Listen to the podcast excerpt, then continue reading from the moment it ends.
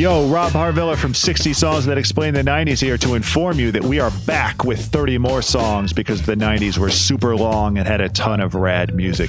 Please join us every Wednesday for more 60 Songs That Explain the 90s only on Spotify. If you're thinking, I should go for a run today, but it looks like it could rain, Sierra says save on epic rain jackets.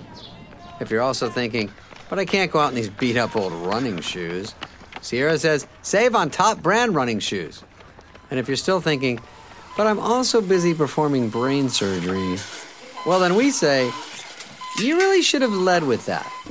Sierra, let's get moving to your local store, like now. Go!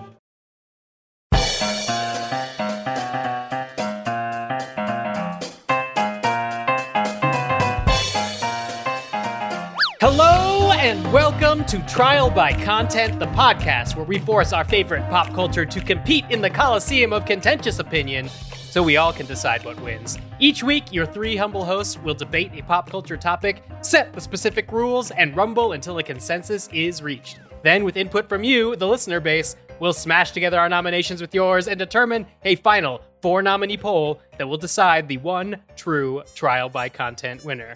Hello, I'm Dave Gonzales. I'm Joanna Robinson. And I'm Neil Miller. And this week, there may be no small parts, just small actors, but that goes double for the well executed surprise cameo. The jolt of seeing an unexpected face or feeling an unexpected presence may not save a bad movie, but it can make a lasting impression. It probably would have been a good gimmick to have a special guest for this episode, but alas, we're not locked in here with you. You're locked in here with us for Trial by Content's best surprise cameo in a movie. But first, we have a score to settle from last week. Joanna, how did we do with our, our Star Trek adventure? Well, I don't know if you recall, we had this long discussion of like, should we let the listener have Data and Spock uh, on the Star Trek poll, or should we not? Uh, and we let them, and then they beat us handily. So, listener Jeff picked Data and Spock for their away team, and uh, the listeners voted a resounding 40% for that. Dave got kind of close with his Riker 7 of 9 combo at 20, like essentially 30%. And the rest, Neil, do you agree we don't need to talk about the other percentages on this list? yeah, I mean, I think it's clear that we we know where the party is. It's with the group that finished in last, and that's all That's we need us. to say. I do think it's funny that someone very quickly on Twitter asked, like, "Oh my god, how did the listeners get Data and Spock?" And the answer, dear friends, is that we like all of you, and we want you to have nice things. And congratulations on your big win. Yeah. So the listeners get it this week. Dave comes in second. Joanna and Neil are fine, just fine. We're Fine. fine. Totally fine. The reason we're talking about surprise cameo this week is uh because I don't know if you know this, dear listener, but a Marvel movie came out over the weekend.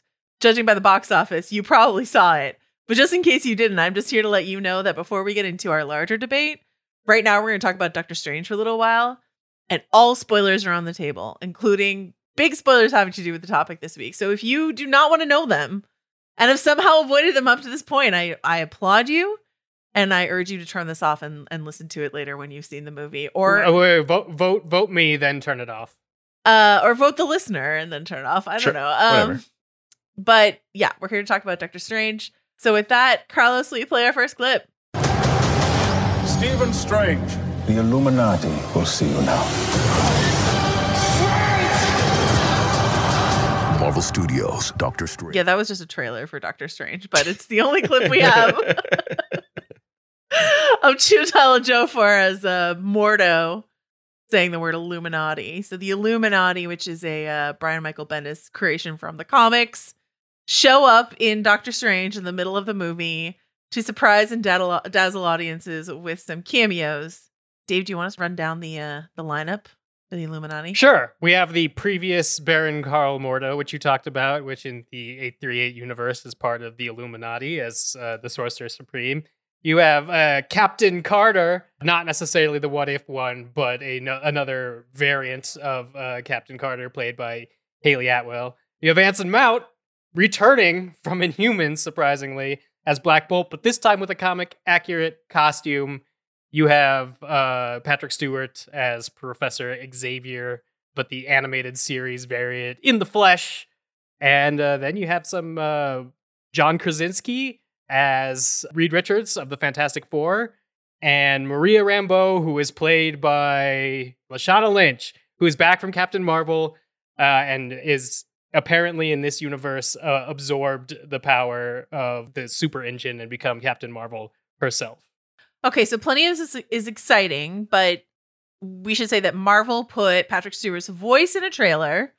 So, despite Patrick Stewart being like, "I'm not in this movie," uh, we were pretty sure Patrick Stewart was in the movie. They put uh, Captain Marvel and Captain Carter in a trail, a TV spot trailer. So, if you're paying attention to that, you probably saw that. Probably most people don't even know who Black Bolt is. So, and maybe they're they're making a mistake in their life and not watching the new Star Trek, so they don't know who Anson Mount is. So that didn't dazzle them. But I don't know about your theater, but my theater erupted in cheers and, and applause and lost their mind when John Krasinski showed up as Reed Richards. So, Neil, how was this Krasinski experience for you? I mean, I think it was fun. This actually was one of the ones I was not expecting. I had kind of guessed from, you know, the fact that they had put uh Hayley Atwell in What If that like, you know, maybe a Captain Carter would show up and all these other ones are are super fun. But when Krasinski showed up as Reed Richards, my theater also, which was like a late night Sunday night, like me and 15 of my closest weirdo friends on a Sunday evening, really did lose it for the Reed Richards thing. But you know, I also appreciate Sam Raimi for populating this with a bunch of fun cameos and then doing terrible things to those characters. All right, we're going to talk about the pile of noodles that is Reed Richards in a second, but but Dave, given that you were uh you had read about the lineup in advance, knowing Dave as we do, he he likes his uh pre-knowledge when he sees film and television. How did it hit for you? If you knew the lineup going in, so you're not doing the gasp of shock, surprise that John Krasinski's here, uh did it work for you otherwise knowing it going in? It did because it's nice to see these characters, but it felt uh, very modular knowing it going in, uh, especially since uh, the way it's like sort of shot. It seems like some of those people could have been swapped in or swapped out. Uh, Elizabeth Olsen, in a sense, said there was a lot of pe- she wasn't around for reshoots, so there was a lot of people she just like straight up didn't meet that co-starred with her in this movie. So I like that aspect of it because I think that hints towards the overall importance and although it was very fun to see John Krasinski as Reed Richards, uh, I wouldn't mind if that was the last time I saw John Krasinski as Reed Richards, if you know what I mean. Okay, well, we can return to that in a second. Um, I do think even if you hadn't read any of the other rumors leading up to the movie, like the rumor that perhaps Bruce Campbell would have been uh, appearing on that council in another role, Sean Fennessy and Chris Ryan over the Big Pick, they are not, they do not trade in spoilers at all. And they were like, interesting that John Krasinski's eye line didn't line up with anyone. So I think a lot of us are pretty sure that Krasinski was not in the same room as anyone when he filmed uh, his part as Reed Richards. That that was a late addition. The lighting was also a little off on him. That's fine. It's fine.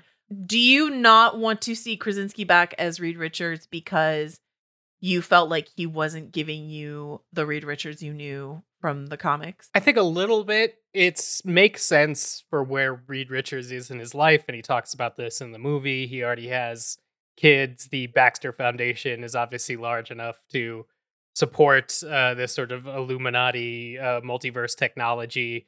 He's got square portals up and working that could apparently, you know, very com- comic book accurate. But I think the Reed Richards that I know from the comics and the ones that have become popularized uh, when the Fantastic Four can peek its head into comics lore uh, without Marvel publishing getting mad is kind of a dick, and they've acknowledged that. And this Reed is just very soft, and I kind of understand in a Doctor Strange movie where uh, Doctor Strange is very much the Tony Stark replacement, where he's tearing apart the multiverse, trying to protect it, much like Tony Stark created Ultron, trying to protect the world. Uh, so I can see why you don't need more of that intensity in the same movie, but I'm hoping that the Fantastic Four includes that part of Reed because I think he needs to have that patriarchal control feeling that people need to bounce against in his superhero family. What about you, Neil? Are you like, uh, all right, Krasinski, you did it. Now you're a pile of noodles. Get out of here. Or do you want more Krasinski in your Marvel life? Well, I mean, I think it's a really fun way because Krasinski as Reed Richards has sort of been an idea that's been around for a while, right? As like a fan casting thing. And I think a lot of it comes from the desire to see like Krasinski and Emily Blunt play, you know, the, the Reed Richards and Sue Storm. Sue Storm. That's right. That's her name. So I think it's a fun way to give fans a little bit of what they want and then moments later turn him into noodle salad and he's gone. I think I agree with Dave. I don't necessarily want or need John Krasinski as Reed Richards. I've seen several different iterations and I'd like to see something a little bit more different this next time uh, that they do Fantastic Four.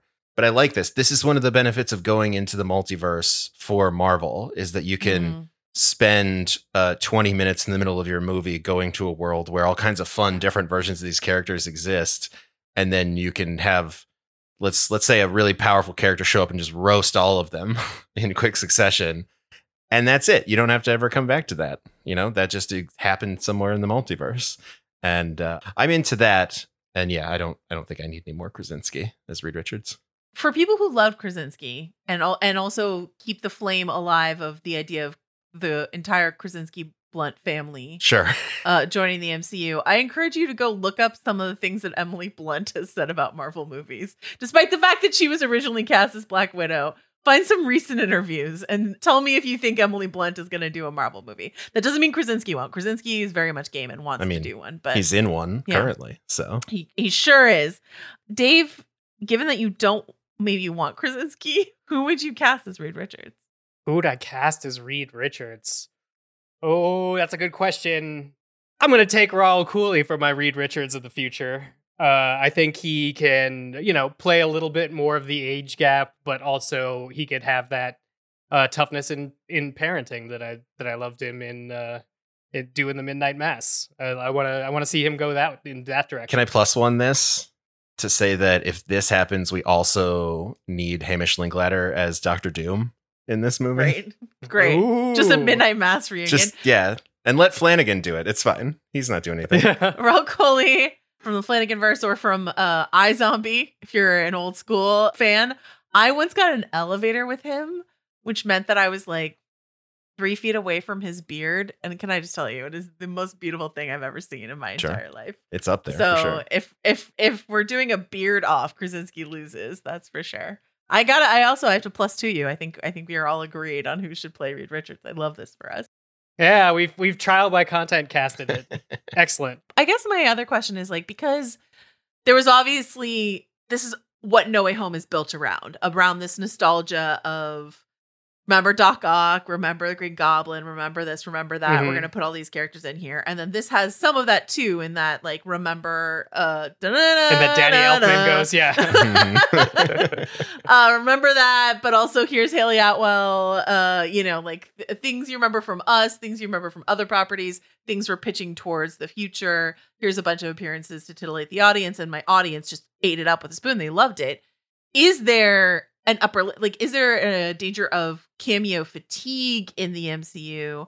Or do you think the limit doesn't exist, Neil? I mean, I definitely think that there is a possibility of cameo fatigue because you can't just keep doing, hey, remember this forever. I mean, Star Wars might try it, but I don't know if the MCU could survive on it. And also, I don't know if the MCU is only interested in that. Having watched all of Moon Knight recently and having Moon Knight not scratch any of those particular itches is a good sign for like the MCU as a whole. I also like that even though they are there is some nostalgia. I mean, putting Professor Charles Xavier as played by um, Sir Patrick Stewart is the ultimate sort of going digging all the way back to the the first dalliance into Marvel movies. But uh, I think it, they do enough to make the characters interesting and different, and again, short lived. I think that's a huge piece of this puzzle is that these characters are only really there for like one sequence of the movie, and the movie goes on to become something uh, of its own later. You know, I think we're at the upper limit because I think Multiverse of Madness and like you were describing, uh, Far From Home, I'm, I'm sorry, uh, No Way Home, are cinematic nostalgia and therefore are placed in key points uh, in the plot of the movie. Whether or not that then hijacks whatever movie they're in, I think they're still trying to feel out. But it it's a big difference, I think, between like the way we used to do superhero cameo movies which it's like if you'd read the comics, you'd recognize the cosmic cube or whatever. now it's already gone back on itself. So at least for Marvel, they're in a place where they could introduce somebody and tell you this is blank, and um, we're going to be able to accept it. And again, I think a lot of this is just paving the way for when someone shows up with snicked Wolverine claws. We're just immediately like, we know this person, this character, and we don't have to spend a whole bunch of time. We just have to go da la la la once again, eh, and everybody will be like, "All right, I know what we're doing now." You hear that, Pteranodon? Get your claws ready. Um, I mean, I think the real theme here is, hey, remember Danny Elfman and how hard Danny Elfman can go? That's what I learned from Doctor Strange too. I did this on the Ringerverse a couple times already this morning, so people have already heard me do it. But like, can we just shout out the Danny Elfman guitar in this? Like, it just Yeah. goes like wah like a couple times when Doctor Strange like does something totally metal. Here's a question. While you were watching Doctor Strange in the Multiverse of Madness, did you, like me, every time there was a guitar riff, see images of Danny Elfman at Coachella in your mind? Like, that's the energy Danny Elfman Yeah. had when he was recording this score. And I think that's perfect. It, it worked out loved great. it. Yeah, I mean that's really all we have to say about Strange, I think, unless there's anything else you guys want to talk about. Pizza Papa always gets paid, man. Oh, Pizza Papa. That's another that's another excellent cameo in the in the film. And I think that we're gonna talk about this in a second, but you know, Marvel just has done a lot to change the cameo game. Let's let's talk about that in a second. Before we get to that, Neil, do you wanna run down the rules for the debate this week? Absolutely. So, as you know, we're talking about the best surprise cameo in a movie, which means that your choice for best surprise cameo in a movie must be someone making a surprise cameo, however you choose to define that, in a movie. I did look up the definition of cameo, and here's what dictionary.com had to say Cameo is a small character part in a play or movie played by a distinguished actor or celebrity. So we're looking for small parts played by a distinguished or otherwise notable human. And in this category, there are uh, some real champions, but I think that, you know, we mentioned Bruce Campbell. He's great. He shows up in a lot of things, especially if Sam Raimi's around.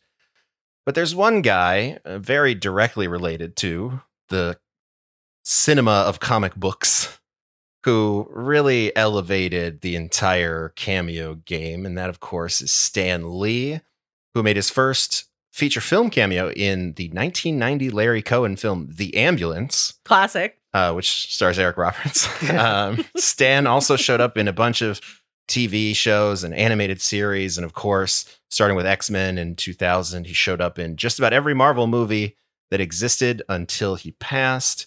And uh, perhaps most surprisingly, at least in my own cinematic journey uh, in the mid 90s, was the moment he showed up to give Jason Lee a little bit of relationship advice in Kevin Smith's 1995 film Mallrats. Let's give it a listen. So you created each character as a way to deal with your one big regret. Yeah, the girl that got away. Look, do yourself a favor, Brody. Don't wait. Because all the money, all the women, even all the comic books in the world, they can't substitute for that one person. I don't know, all the comics in the world. Trust me, true believer.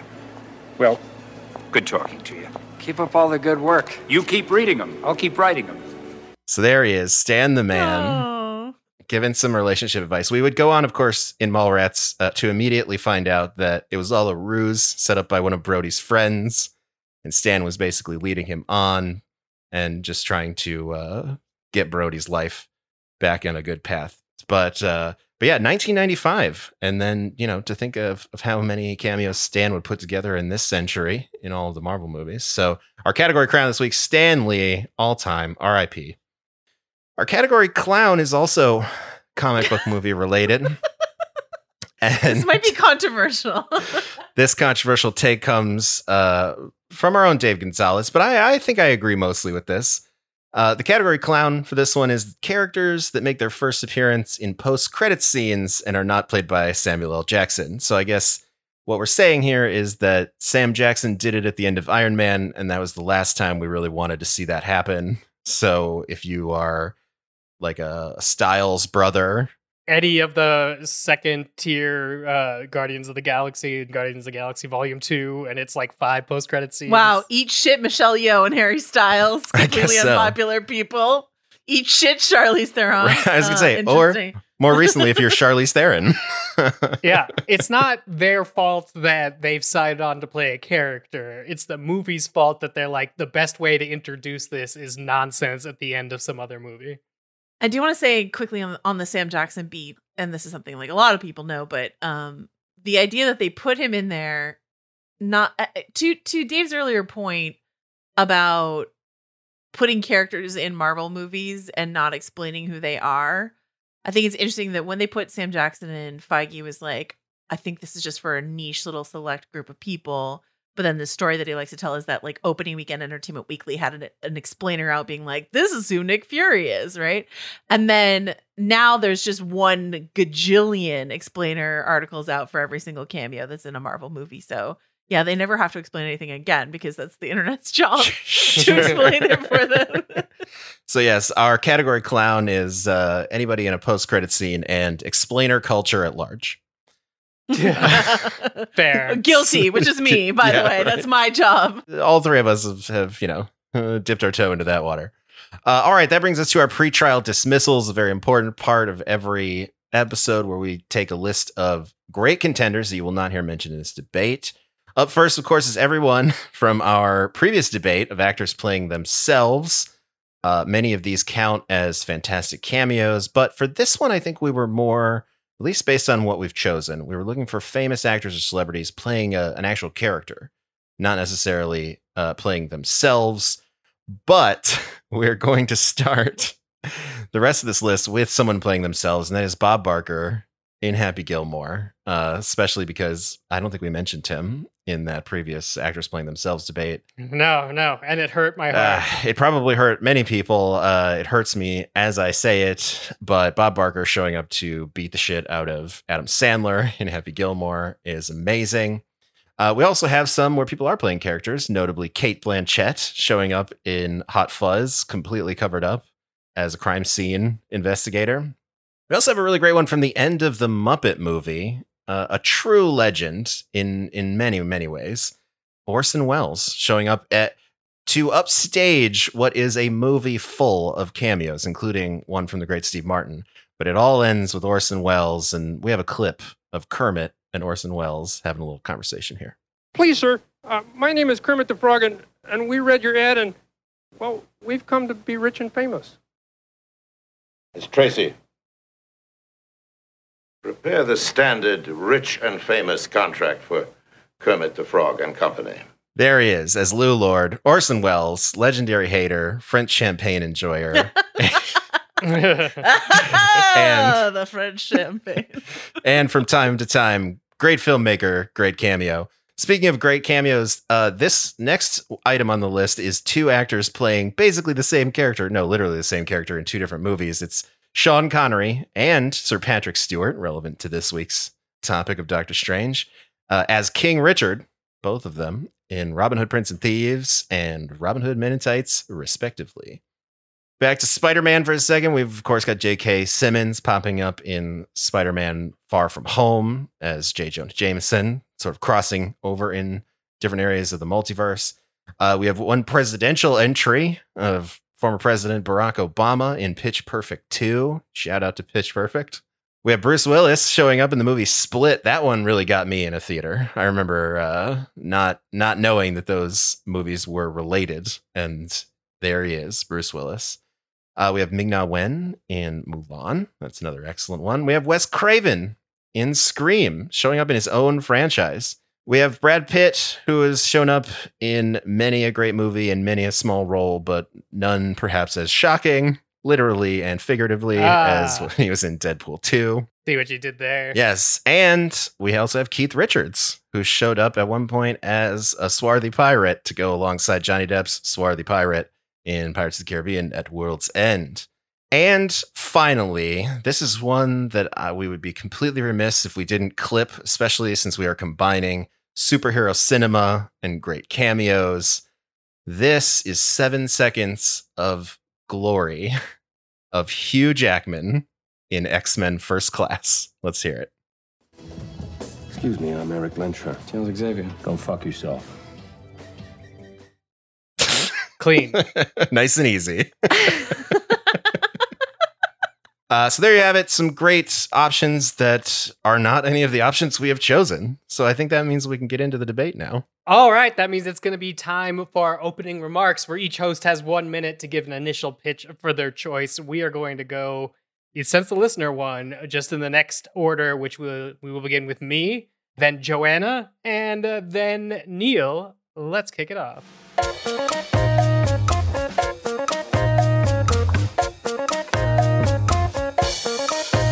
Here we go. There's nothing obvious about my pick for best surprise cameo because you could watch the entire movie called Hook, starring Dustin Hoffman and Robin Williams, without noticing that Glenn Close is actually in it.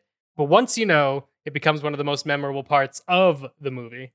After Hook has returned from capturing Peter's children in the real world, he goes back to the Jolly Roger in Neverland to gloat in, his, in front of his pirate cl- crew, but also calls out that one pirate that doubted him. And that pirate is Glenn Close in a wig and a beard who admits her doubt and is placed in the boo box, a form of torture where they put scorpions on you when you're trapped in like a pirate treasure chest. Uh, it's not distractingly Glenn Close, but the character is definitely a meaningful cameo as the movie uses it to keep up the threat of Hook, uh, who's sort of presented as a horror villain, even when we go to the fantastical surroundings of Neverland, because that boo box is terrifying. Carlos, hit us with a clip. Oh, say it. Say it. I did. Yes, you made a boo boo. I did. Mm. I did. The boo box. No, I, no, I The boo box. Yeah. Glenn Close, Hook. Now you know. Why doesn't she have an Oscar? Jeez. Get Glenn Close an Oscar for that alone. All right, my turn. And I'm actually going to largely let my clip speak for me because it's a long boy. So, uh, uh, without further ado, here is Matt Damon and Euro Trip. Take it away, Carlos. Play a little song for you about the nastiest, freakiest little sex puppet I know. Fiona. This one's for you, baby. Happy anniversary.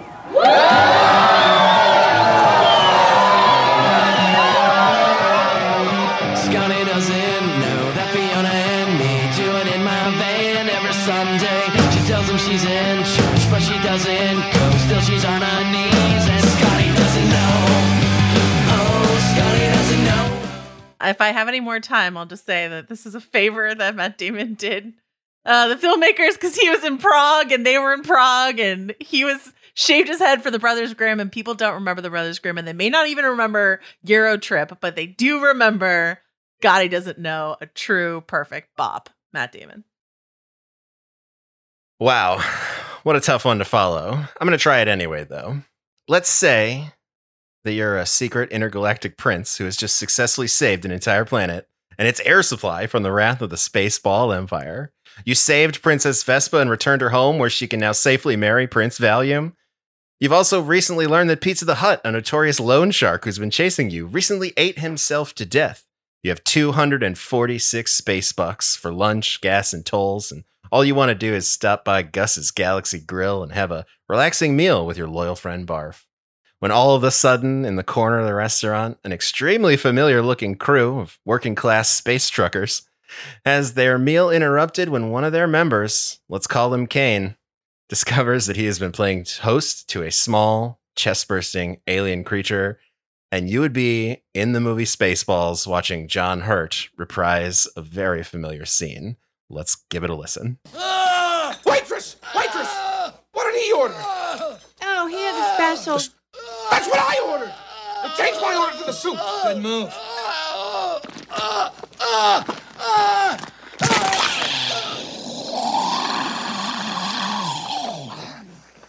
Oh no, not again.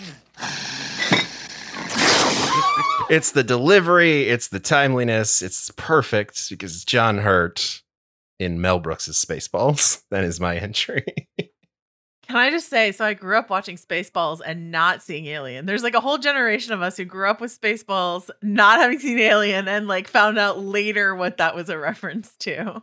yeah, it's fantastic. I, I want to say that's the order I saw them in as well. Was Spaceballs first and then Alien second. Him saying, oh no, not again. You're like, okay, this is a reference to something, which was often my experience watching Mel Brooks movies as a kid. Okay, this is a reference to something. Um, Which you might have been right, but also "Oh no, not again" could just be like a, uh, you know, one of four jokes, and they just threw it in there to like, like this guy's just constantly getting aliens popping out of his chest. Like it's really hard to tell. It is a potentially still very funny thing, even if Alien never existed. Uh, it's this, it's John Hurt, a very serious, very talented actor, doing the silliest possible thing, and uh, that's that's what makes me appreciate it for sure. Yeah, I think all of us are on a we're on a wide spectrum of how much it benefits you knowing that the actor is in there to make the the cameo work. Um, I think John Hurt, like like we were discussing, if you know it's John Hurt, it, it makes the cameo great and actually makes it like super surprising. Matt Damon filled in as you were saying as like sort of a favor, so it wasn't necessarily cast in that. It wasn't like, hey, we need somebody who's going to be recognizable and famous. Uh, and then mine, Glenn Close doesn't even look like Glenn Close, and as I mentioned, doesn't need to be Glenn Close to operate. So, Joanna, how much do you think it's important uh, that we get a little bit of wink? Do we need a when our Professor X floats on screen? I think Glenn Close is a really fun one because I I honestly I mean I was a kid when I saw Hook for the first time, but it wasn't until later in life that I found out that that was Glenn Close at all. As you mentioned, like it's so easy to watch Hook a million times and not know that the Glenn Close is in there at all. The Matt Damon of it all, something that's really interesting is that um like this is Matt Damon kind of at the height of his powers. Like he'd done the first Bourne movie. He's in Ocean's Eleven. This is Oscar winner yeah, action star Matt, Damon. You know, and also uh the, there's this great oral history about this appearance that friend of the pod Mike Ryan did on Uproxx about the the directors were talking about they went to Harvard with Matt Damon, so it was like a favor that they called in because they were old college mates. And it, they said in Matt's word, he had just stopped smoking and swollen up like a tick. Right. So we were used to seeing like a really, really like razor thin Matt Damon. And here he shows up like buff, shaved head, tattoos and piercings. And we were like, wow, what's Matt Damon doing? And this is before something that we should note is that we got a ton of listener emails nominating Matt Damon for other things. And I picked this before I saw those emails.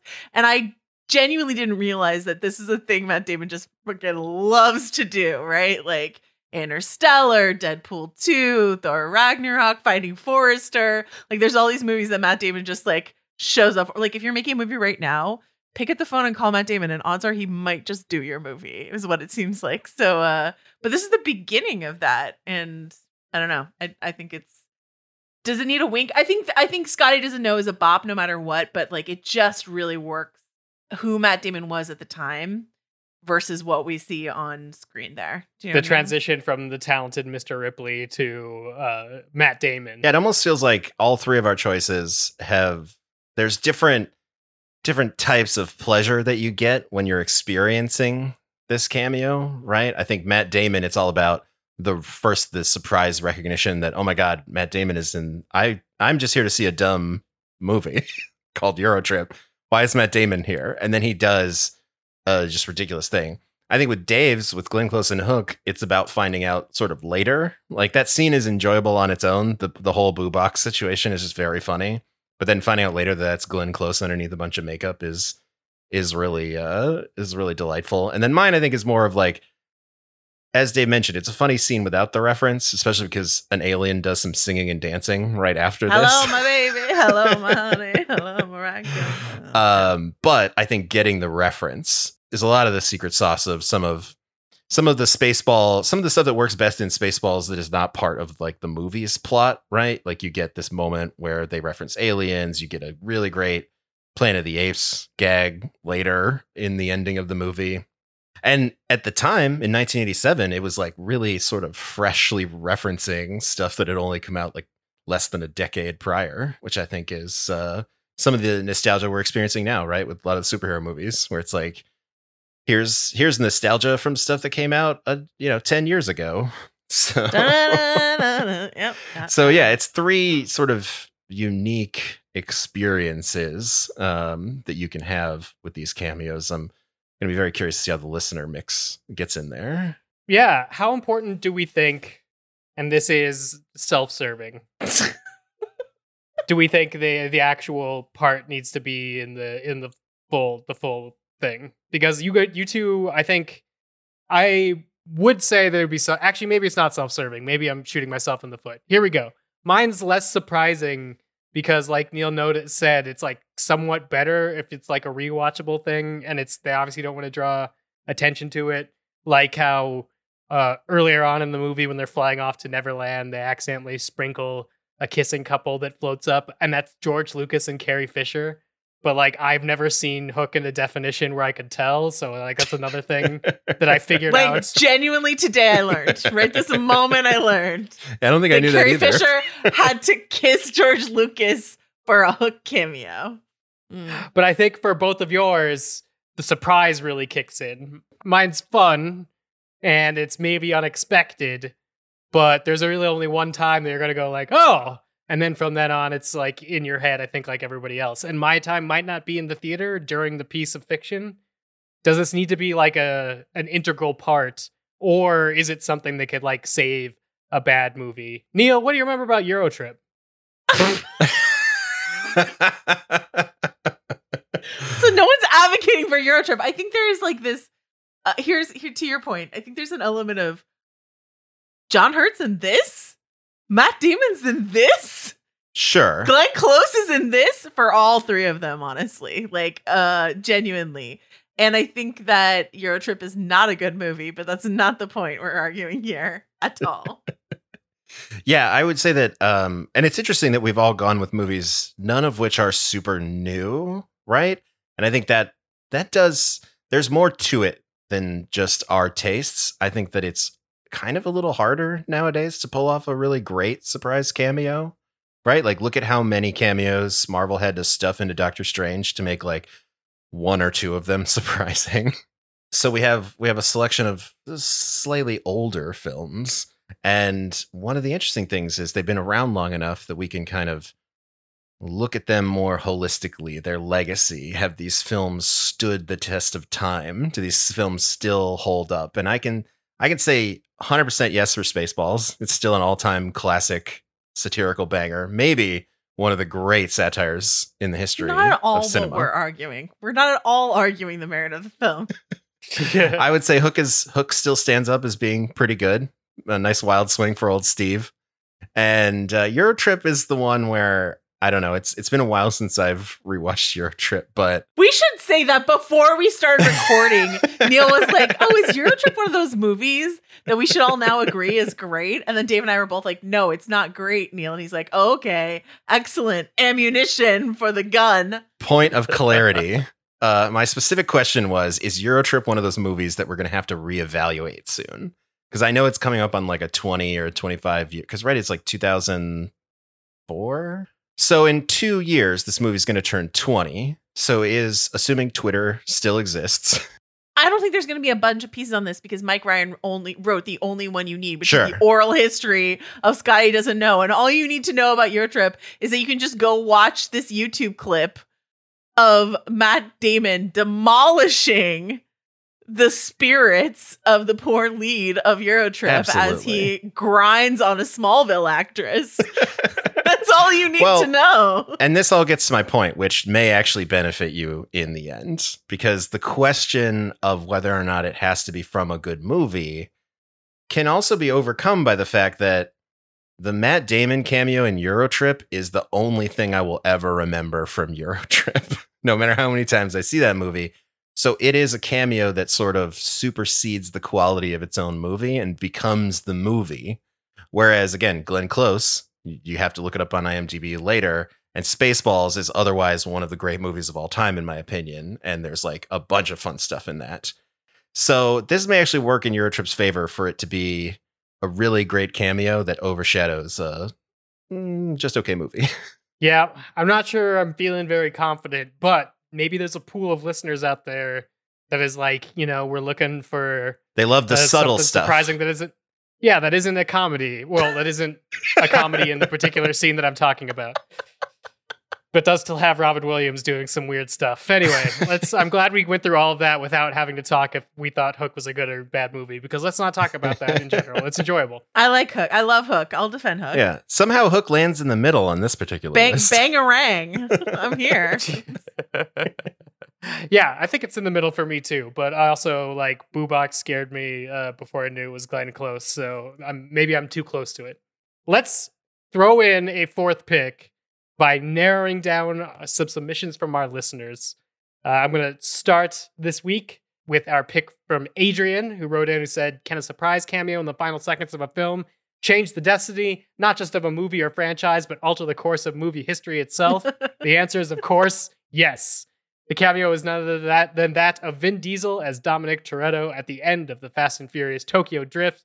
This brief but consequential scene managed to turn an enjoyable but mediocre film about a suspiciously old looking American high school student that learns to use a handbrake into the crux of one of the most profitable film franchises in history. This scene didn't just convince executives and fans alike that we need more of Dom's gravelly one liners, it revealed a relationship between Dom and Han that establishes this film as the nexus point between many of the subsequent films. Tokyo Drift becomes to the series what November 5th, 1955 is to Back to the Future trilogy. Within these 90 seconds, we see the truth of the Fast franchise that slick cars and scantily clad slow motion extras are important, but nothing is more important than family. Hit us with a clip, Carlos. Nice ride. I won it from our friend Han a few years ago. I didn't know he was into American Muscle. He was when he was rolling with me. You know this ain't no 10 second race. I got nothing but time. You ready, kid? Vroom. so it's a ain't no 10 second race. yeah. I actually think the better cameos those guys from Tokyo Drift coming back for the most recent movie. Sure. It, it isn't a 10 second race, but it will be. It will be for Vin, Vin Diesel a 10 and 10 installment franchise. That's true. That's true. All right, I am up next. I've got one that came to us from Martha, and Martha writes For your consideration, Tom Cruise in Tropic Thunder as a surprise cameo. Although you may have known it was him, Tropic Thunder was the first R rated movie I snuck into at a theater, and I was shocked until the end credits mentioned him. This may not totally be considered a cameo in the traditional sense. We'll debate that in a minute. Uh, but to me, it works because he's playing a character you'd expect Paul Giamatti to play. So let's roll that beautiful Shots across the bow. Let, let's let's roll that beautiful Thomas Cruise Mapother the fourth Hmm. footage, Carlos. Okay. Hello, okay. Les. We, we, Okay. we got you loud and clear here, Les. I see you. I see you. I see you. Which one of you fuck faces is Damien Cockburn? Uh, that's me, sir. Uh, it's good to finally meet you at last. Get some face time. And who here is a key grip? You? You. Hit that director in the face. Really fucking hard. So there you have it. first the first instructions given by Les Grossman, uh, as played by Tom Cruise in Tropic Thunder. I was trying to. I thought in the planning that we were going to avoid a double Kevin Smith, but uh, uh, we, we messed up and got here anyway. So here's me doing a pick from our listener Bertrand, but it's such a good pick. I can't not do it. Bertrand writes, I have never been more surprised or delightedly confused than I was at the end of Kevin Smith's Dogma, 1999. This oddball film offers an apt challenge to the limitations and hypocrisy of the Catholic Church and of organized religion in general. This vibe culminates in the revelation of God, played by the great Alanis Morissette. In a wordless performance, Alanis does a lot, from evoking sorrowful disappointment in one of her fallen angels to shooting Alan Rickman an intense eye roll. Most iconically, Alanis delivers one of the all time great non answers to the question of why human beings have been put here on Earth a little nose boop and a smile. It's not just the silliness of this cameo that makes it surprising, but the choice to put an artist who is known for exploring human pain and weakness into the role of God herself. Alanis becomes a manifestation of the film's thesis that human imperfection should be embraced rather than punished. Carlos play, plays this audio clip of a wordless performance from Alanis Morissette. What the fuck is this shit? Who the fuck are you, lady? Why the fuck did you hug my hand? Quite a little mouth on him, isn't there? What the fuck is this, the piano? Why ain't this broad talking? I believe the answers that you seek lie within my companion's eyes. What the fuck does that mean? Has everyone gone fucking nuts? What the fuck happened to that guy's head? I want some. Neil, remember before when you were like, "Hey, are we allowed to have an f bomb in our audio clip?" and I was like, "Yeah, we are." yeah, genuinely didn't uh, didn't expect that the best cameos debate would yield the most curse words in all of our clips. But I mean, we did double up on Kevin Smith stuff, so um, it had to happen. Although this reminds me that there are, you know, we were talking a little bit in our prep about there are certain directors that are really great at having memorable cameos in their movies, right? Mel Brooks has done it in all of his movies. Jim Henson, I think, really built an entire uh, cinematic and televisionary universe around celebrity cameos. and then, yeah, Kevin Smith, man, he has, you know, since the beginning, since Kevin Smith was just some weirdo that made a Sundance movie uh, and he was making his first studio film with Mallrats, he was interested in memorable and interesting cameos. And uh, this one, I would say, is maybe the most underrated of the choices so far is Alanis Morissette as God in Dogma because that's that's a really great great surprise, right? We haven't I don't know if we've talked enough uh, about the element of surprise in these cameos, the surprise of the moment when you see them. I remember the moment I saw Alanis Morissette as God in Dogma, and I was just like blown away. You know, not only because I wasn't expecting like that particular casting from the Kevin Smith uh, View Askew universe at that particular time, but also up until that movie when God's trapped in the body of a coma, it is a bearded man. So I was like, here comes another bearded dude, but it was it was very surprising to see Alanis out there. The second movie we're referencing this week where somebody's voice makes someone's head explode. a lot of commonalities. This one this this selection of listener picks is is tough. I, I think obviously there are some arguments against Tom Cruise because he's in a lot of Tropic Thunder, so it stretches what is uh, a cameo. I think there's a moment in Tropic Thunder where you're watching the movie. If you don't know that Tom Cruise is in it, which I didn't, I believe when I went to go to the theater, you're watching it and you but you hear him and you're like, "Holy shit, is that Tom Cruise?" Like I didn't. It wasn't until the credits that I knew it was Tom Cruise. Like he sounds like Tom Cruise, but you're still like, holy shit. And then also, like, Tom Cruise has done comedies in his life, he's done a lot of wild stuff, but he's sort of had at that point gotten to a serious action man point in his career that watching him really cut loose in a performance that makes fun of Hollywood a lot. For him, the like, you know, mayor of Hollywood, if you want. I know Keanu's the mayor of Hollywood. I don't know what Tom is. He's a state senator, but like he's a global ambassador of Hollywood. I think that I think that was surprising. You know, I'm not surprised to see Vin Diesel in a Fast and Furious movie, even if it's Tokyo Drift. That doesn't surprise me. Here's a question for the Vin Diesel choice. And I think this is another sort of foundational question of this debate, which is how much does the cameo need to be related to the film's like plot, right? Or is it okay that the cameo just has like nothing to do with the film's story?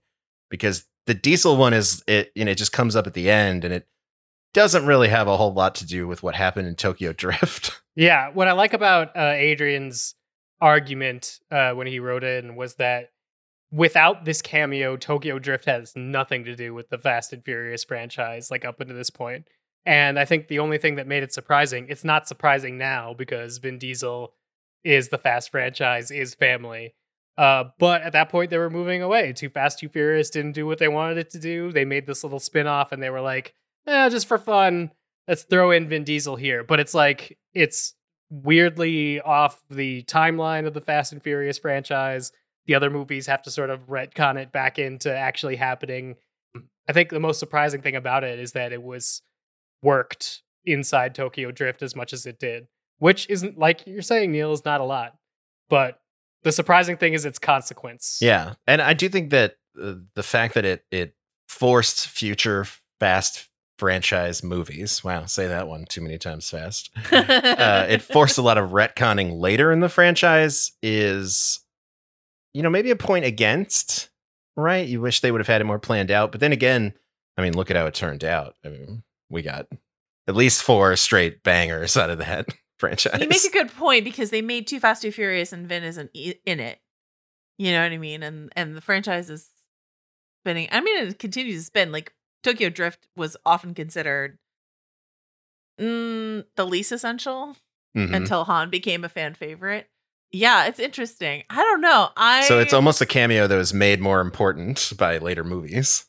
Yeah, I'm so biased, but I'm leaning towards Alanis. Like, I just, I think that reveal is so delightful. I think it was 1999, and as to Dave's point of the idea that like God is a is a lady was, you know, You're telling me God played Lilith there years ago?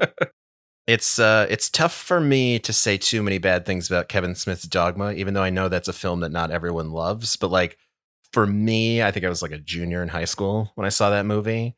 Having grown up Catholic, that movie's sort of pretty intense criticisms of the, you know, the entirety of Catholicism and organized religion spoke to me in a way that also gave me plenty of like poop jokes. So it's really just sort of a perfect time, perfect movie for, the right time in my life. So it's And hard little- not to be in love dance from Salma Hayek. and the Buddy Right. Jesus. You know, the real travesty of Dogma, and, and people listening might know this, is like you can't, I can't rewatch Dogma because you can't find it anywhere because it's tied up in the whole like Harvey Weinstein, Miramax, like nonsense. Kevin Smith has talked about this publicly, like that they can't release Dogma anywhere. So uh, it's hard to reevaluate how what I think about Dogma now, but I have really, really fond memories of it. So um like all Kevin Smith movies, there's stuff in there, I'm sure, but like I I that's a good hang, that movie. I think the Tom Cruise part is a part, and it's like good enough that I'm perfectly willing to shave that off. But here's my gonna be my argument with uh, Dogma versus uh, Tokyo Drift. You were like, we tried to avoid uh, having, you know, two Kevin Smith movies in here. Matt Damon stars in this movie, Joanna. You brought two Matt Damons. you couldn't even pick between Matt Damon movies that you really wanted to talk about this week. Eurotrip is not a Matt Damon movie. What you're saying is that it's become a Matt Damon movie. No, no, no. Eurotrip is a Matt Damon YouTube clip. And Dogma is a Matt Damon movie. Fair, I guess, because you know, you know, out of respect for Matt Damon, right? If Stan Lee is the cameo king, Matt Damon is very much the cameo prince that was promised for the modern era. So it's I don't know if that works uh, on me as much the the too much Matt Damon because you know this is a debate that uh, it was built a lot on Matt Damon being willing to just show up for stuff. I'm just saying there's a lot of Matt Damon in this week's picks if we also pick uh, Dogma as our as our fourth spot. We haven't even mentioned like he shows up in Confessions of a Dangerous Mind. There's like a whole there's so many movies that Matt Damon has just shown up for. A recent Steven Soderbergh movie, the, the- majestic, like the uh, Jay and Silent Bob Strike Back, Jay and Silent Bob reboot. Like you know, yeah, Matt Damon. Is he under your couch right now, Matt Damon? He might maybe be. Matt Damon. um, uh, but I would say it's gonna throw off our you know our math on what uh, what our listeners actually like actor wise. I know from uh, having uh, picked Tom Cruise for my vampire that the listeners don't necessarily like Tom Cruise. Just Wow. randomly thrown into their debates. I bet some of them would take issue with that, but uh, you know, fair Well, you should have voted. You should have voted. You should have voted for me then. Maybe it's not that they don't care for Tom Cruise. Maybe it's that they don't care for the Vampire Lestat. You know. Sure, which is also fair. But here's my question, Dave, because you sort of uh, took the first shot in this debate at post credits and late. I I guess you could say post credits, mid credits, even like right at the end, sort of cameos. Mm-hmm. You're saying you're saying I like worded something to make my listener pick still valid. Does the fact that this sort of happens at the end of the movie diminish its uh, its potency? I do think it's diminished in its movie while it is elevated by its franchise, but like that's also something that shouldn't be necessarily contingent. If we're okay with multiple Matt Damon movies, Sure. then I, I I'm willing to go with Alanis. I just wanted to point it out here. The Matt Damon of it all. This week's Matt Damon debate. It's not. It's not my fault. He's cameoed in so many things. Matt Damon, despite being in Dogma, is uh, going to round out and make a second movie appearance on our poll because Bertrand wins a listener pick this week, meaning our four picks are Alanis Morissette and Kevin Smith's Dogma, John Hurt and Spaceballs, Matt Damon and Eurotrip, Glenn Close and Hook. It's time for closing arguments from your hosts. We're going to start this week with Neil and John Hurt and Spaceballs.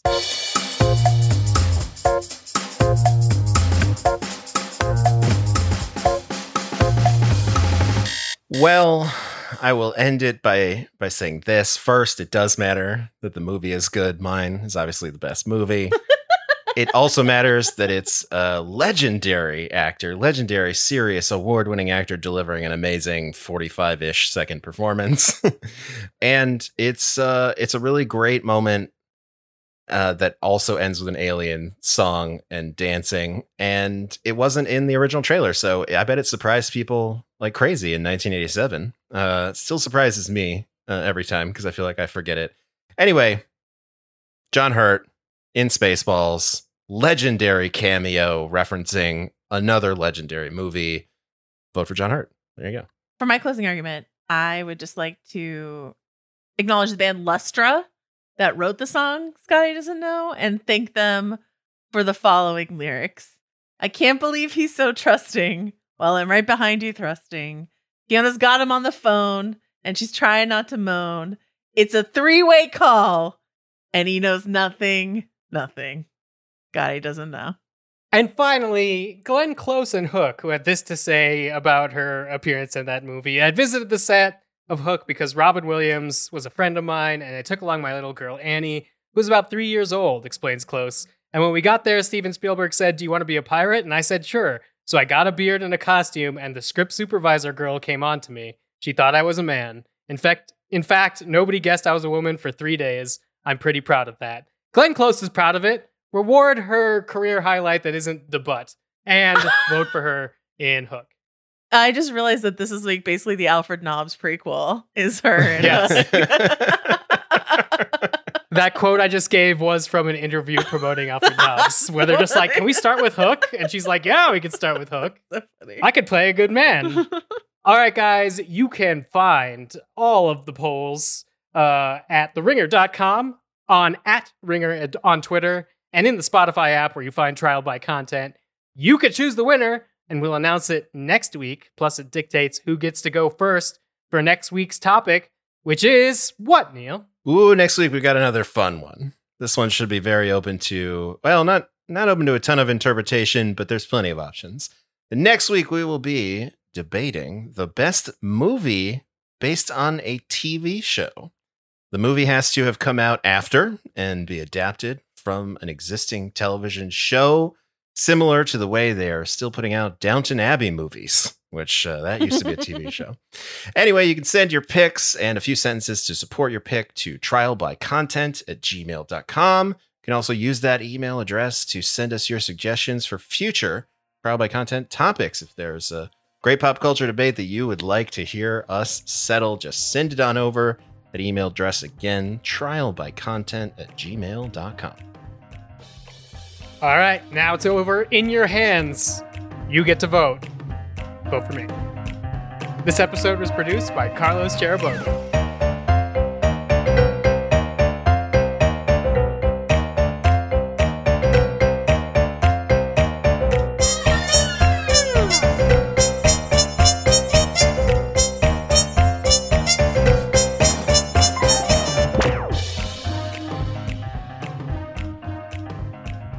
Scotty doesn't know That Fiona and me. Do it in my bed every Sunday. It's really the face that he makes when he says that that just takes it up to another level. and then the tongue comes out. The whole thing. Matt Damon. You really are the prince of this debate. Matt Damon.